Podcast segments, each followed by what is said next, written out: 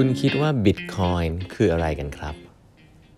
สวัสดีครับ ท่านผู้ฟังทุกท่านยินดีต้อนรับเข้าสู่ 8 บรรทัดครึ่งพอดแคสต์สาระดี ๆสำหรับคนทำงานที่ไม่ค่อยมีเวลาเช่นคุณนะครับ อยู่กับผมต้องกวีวุฒิเจ้าของเพจ 8 บรรทัดครึ่งนะฮะ อันนี้เป็น EP ที่ 1022 แล้วนะฮะ ที่มาพูดคุยกันนะครับ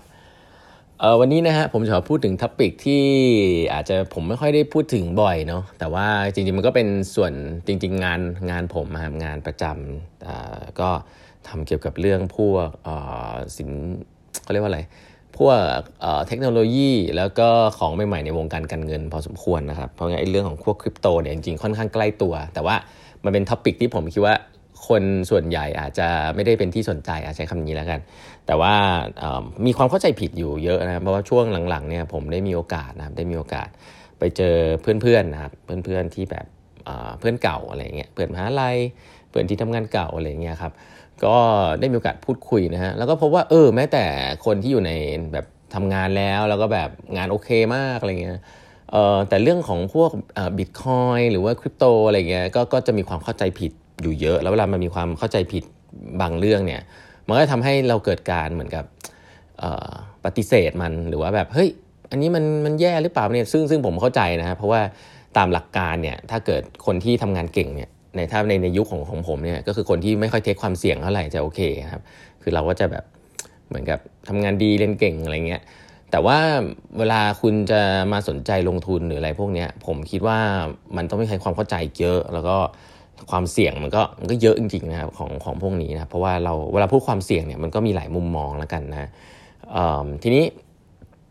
เราเล่าเรื่องนี้ให้ฟังก่อนนะเอาแบบเบสิกกันว่าสิ่งที่คนเข้าใจผิดเยอะเนี่ย เวลาพูดเรื่องอสินทรัพย์ดิจิตอลหรือว่าเวลาพูดว่าบิตคอยอะไรเงี้ยก็คือว่าคนมันจะมีคำหนึ่งซึ่งมันโผล่ขึ้นมาบ่อยและนานมากแล้วนะฮะคือคำมันจะมีคำว่าคริปโตใช่ไหมคริปโตเนี่ยมันผมถือว่ามันเป็นเรื่องเทคโนโลยีแล้วกันนะครับอย่าอย่าไปสนใจคำนี้แล้วกันแต่ว่าหลาย ๆ ครั้งมันจะมันจะมันจะมาต่อคำว่า currency นะฮะหลายคนน่าจะเคยได้ยินว่า crypto currency นะครับ crypto currency currency เนี่ยคือคือสกุลเงิน นะครับสกุลเงิน เวลาเราพูดว่า currency เนี่ยผมว่ามันจะลิงก์ถึงคำว่าถึงเงินที่เราถืออยู่เนี่ยไอ้เงินบาทเงิน US อะไรเงี้ยแล้วเวลาคนบอกว่าเฮ้ยคริปโตเคอเรนซีเนี่ยมันจะมาเปลี่ยนโลกนะ มันก็เหมือนว่าเฮ้ยเราจะมีสกุลเงินใหม่ที่ใช้กันทั่วโลกหรือเปล่าใช่ไหมครับ ซึ่งมันก็อาจจะเป็นอย่างนั้นจริงๆนะฮะ แต่ผมต้องถามก่อนว่าสกุลเงินอะเวลาคุณถือเงินอะไรสักอย่างเนี่ย ถ้าคุณบอกว่ามันเป็น currency เนี่ย คุณคงไม่ถือของที่มันราคาขึ้นราคาลงทุกวันนะครับ อย่างเช่น ถ้าให้บอกว่าคุณถือถือราคาอะไรดี ถือเอาเอาน้ำมันมาแลกกันเอาเงี้ยแบบง่ายๆเอาราคาน้ำมัน index fund ของราคาน้ำมันมาแลกกันซึ่งช่วงนี้ราคาขึ้นขึ้นลงลงตลอดเวลาเราเราเราไม่ค่อยถือสิ่งนี้มามาเป็นมาตรฐานเพราะอะไร เพราะว่าถ้าของสิ่งหนึ่งราคา 1 บาทวันนี้ใช่ไหมฮะหบาทวันนี้แลกข้าวได้ 1 กระสอบอย่างเงี้ยถ้าเกิดไอ้ของหนึ่งไอ้ไอ้ของราคา 1 บาทอันเนี้ยมันมีมูลค่าขึ้นหรือลงทุกๆวันเนี่ย กลายว่ามูลค่าของสิ่งที่เราถืออยู่ทุกวันเนี่ยฮะมันก็จะมีมูลค่าแตกต่างกันไป ซึ่งเราเราเราไม่ชอบนะฮะเพราะฉะนั้นอะไรก็ตามที่เป็นตัวแทนในการแลกเปลี่ยน สิ่งนั้นเนี่ยควรจะมีมูลค่าคงที่นะครับ เช่นค่าเงินนะเงินบาทเออมันก็มูลค่าประมาณเนี้ยหนึ่งเหรียญดอลลาร์มี 33 ได้ 33 บาท 32 บาท แต่ว่าเรารู้ว่ามันนิ่งพอสมควรนะครับ เพราะฉะนั้นแล้วเราจะถือ อะไรสักอย่างหนึ่ง ถ้าเราจะเรียกว่า currency เนี่ยมันจะต้องนิ่งๆนะนิ่งๆ มูลค่านิ่งๆ แล้วก็มีคนใช้กันทั่วไปอ่าถ้ามีคนใช้ทั่วไปได้รับการยอมรับว่ามูลค่ามันจะนิ่งๆนะฮะเอออย่างธนบัตรรัฐบาลเนี่ยบอกว่ามีมูลค่าแน่นอนรัฐบาลเป็นประกันนะฮะเรื่องเงินเฟ้ออีกเรื่องหนึ่งไม่ได้ประกันเรื่องนี้ แต่ว่ารัฐบาลเป็นประกันแน่นอนว่า currency อันนี้ที่เป็นเงินบาทเงิน US มีคุณค่านะสิ่งนี้เราเรียกว่า currency นะครับคริปโตเคอร์เรนซีถ้าเป็นคริปโตเคอร์เรนซีก็คือ currency อีกรูปแบบหนึ่ง แต่ให้เห็นว่ามันยังเป็น currency เป็นเป็นเป็นเป็นตัวกลางอยู่นะครับ เป็นตัวกลางในการแลกเปลี่ยนอยู่ ซึ่งจะสังเกตว่าถ้าเราพูดคำว่าบิตคอยเนี่ยซึ่งมันก็เป็นเป็นสิ่งสิ่งหนึ่งซึ่งผมคงไม่ลงไปรายละเอียดนะครับจริงเรื่องนี้ผมว่าหลาย ๆ ท่านจะพอทราบอยู่แล้ว มันก็คือโค้ดมันก็คือโค้ดเทคโนโลยีตัวหนึ่งเนี่ยบิตคอยเนี่ยคุณสมบัติของมันปัจจุบันเนี่ยมัน volatile มากครับทุกวันราคาเปลี่ยนแปลงตลอด ถ้าถามว่าทุกวันนี้บิตคอยจะกลายมาเป็น currency ไหม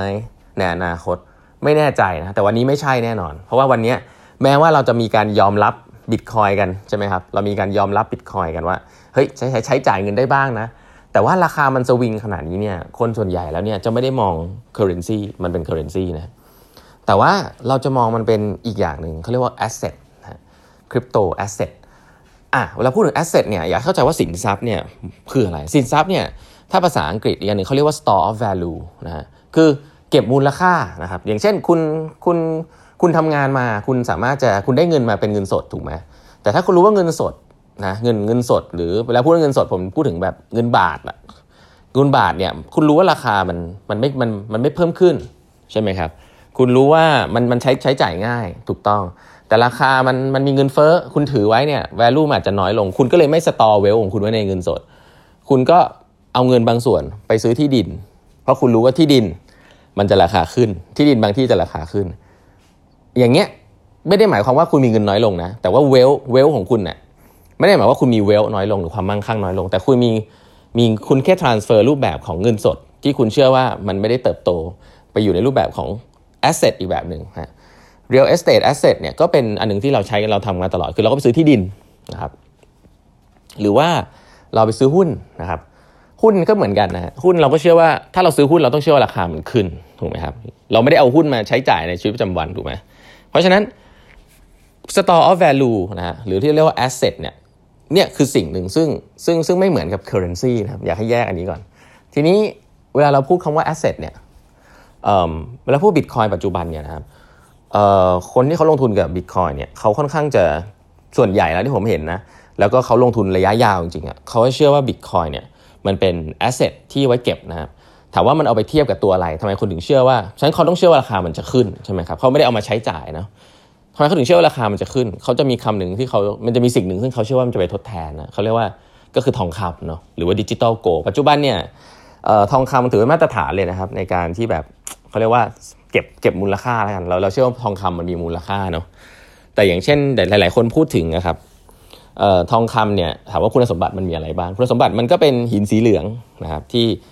อาจจะเรามองว่า supply จำกัดหายากใช่ไหมครับแล้วก็เป็นเรื่องที่มีมีคุณสมบัติอันนึงซึ่งสำคัญคือ supply จำกัด แล้วก็ถัดไปคือเรื่องของ fractionalization นะครับก็คือสามารถหั่น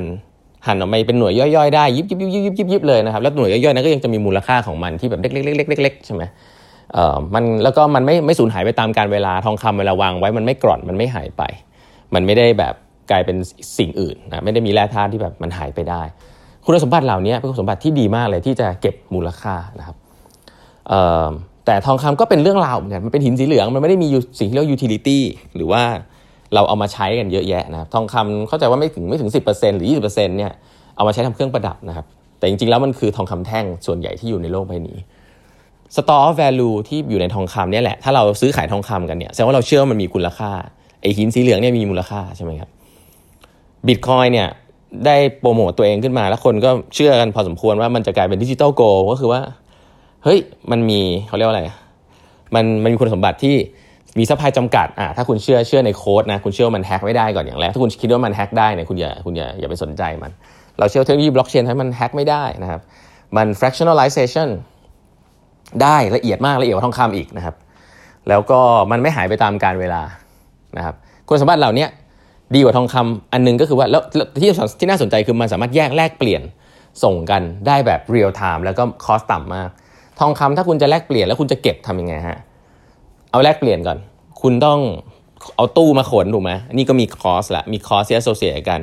การการแยกแลกเปลี่ยนละแล้วก็การเก็บการเก็บคือก็เนี่ยก็ต้องมีตู้เซฟถูกไหมครับตัวบิตคอยเก็บอยู่ในตัว ledger หรือเก็บอยู่ในตัวเทคโนโลยีบางอย่าง นะครับในเครื่องเราใช้ password access ได้นะครับตัวเดินตัวปลิวได้ไม่ต้องไม่ต้องกังวล ถ้ากังวลก็คือกังวลเทคโนโลยีเรื่องบล็อกเชนว่าคุณเข้าใจมันหรือเปล่าอะไรแบบนี้ซึ่งเพราะนั้นตัวที่จะสรุปก็คือบอกว่าคนที่ลงทุนในบิตคอยที่เขาบอกว่าระยะยาวเนี่ยเขาก็จะมองว่าเฮ้ยถ้ามันมาแทนทองคำตอนนี้ทองคำอยู่ร้อยเปอร์เซ็นต์สมมติบิตคอยอาจจะแทนทองคำอยู่ประมาณนักหนึ่งเปอร์เซ็นต์เองไม่ถึงหนึ่งเปอร์เซ็นต์เลย ถ้าเกิดหนึ่งเปอร์เซ็นต์มันมันกลายเป็นสิบเปอร์เซ็นต์ขึ้นมาเนี่ยราคาบิตคอยก็ควรจะขึ้นไปอีกอ่าอะไรแบบนี้แต่ถามว่าเมื่อไหร่ไม่รู้นะ ก็คือเราต้องร้อยทั้งโลกช่วยกัน adopt ร้อยคนส่วนใหญ่ช่วยกันช่วยกัน adopt ช่วยกันซื้อใช่ไหมแต่ถ้าคนที่เขาลงทุนระยะยาวเขาอาจจะเชื่อเรื่องนี้มากเพราะเขาบอกว่าพื้นฐานมันควรจะมาเป็นแอสเซทรูปแบบใหม่ที่คนเริ่มเข้ามาเข้ามาถือนะครับราคาก็ควรจะขึ้นอะไรแบบนี้อันนี้คือสิ่งที่นี่ไม่ใช่ไม่ใช่ financial advice เนาะแต่ว่าแค่จะบอกว่านี่คือสิ่งที่เวลาคนคิดกัน เพราะว่าย้อนกลับมาคือ ถ้าคุณคุณคิดมันเป็น asset เป็นสินทรัพย์เนี่ยเออมันจะมี logic ของมัน แต่ถ้าเรายังพูดถึงคำว่า currency เนาะ คริปโตเคอร์เรนซีเนี่ยบิตคอยเป็น currency ค่อนข้างยากนะครับด้วยด้วยคุณสมบัติตอนนี้ที่มันค่อนข้างจะ volatile มากๆนะครับอันนี้ก็มาเล่ามาเล่าเล่ามาเล่าให้ฟังเพราะว่าอันนี้มันเป็นส่วนที่ trigger ในหัวนิดหนึ่งตอนที่เดี๋ยวมีโอกาสคุยกับเพื่อนๆหลายๆคนนะครับก็ถ้าเข้าใจ basic ตรงนี้เนี่ยผมว่าหลายๆอันเนี่ยก็เวลาเราเข้าไปดูเหรียญโทเค็นอะไรที่แบบตอนนี้คนเริ่มเริ่มเห็นกันเยอะเนี่ยก็จะให้ให้ถามกันว่าเฮ้ยมองมันเป็น asset รูปแบบไหนนะครับหรือมองเป็น currency นะครับ วันนี้เวลาหมดแล้วนะฮะฝากกด subscribe แบบทักครึ่ง podcast นะครับ แล้วพบกันใหม่วันพรุ่งนี้ครับ สวัสดีครับ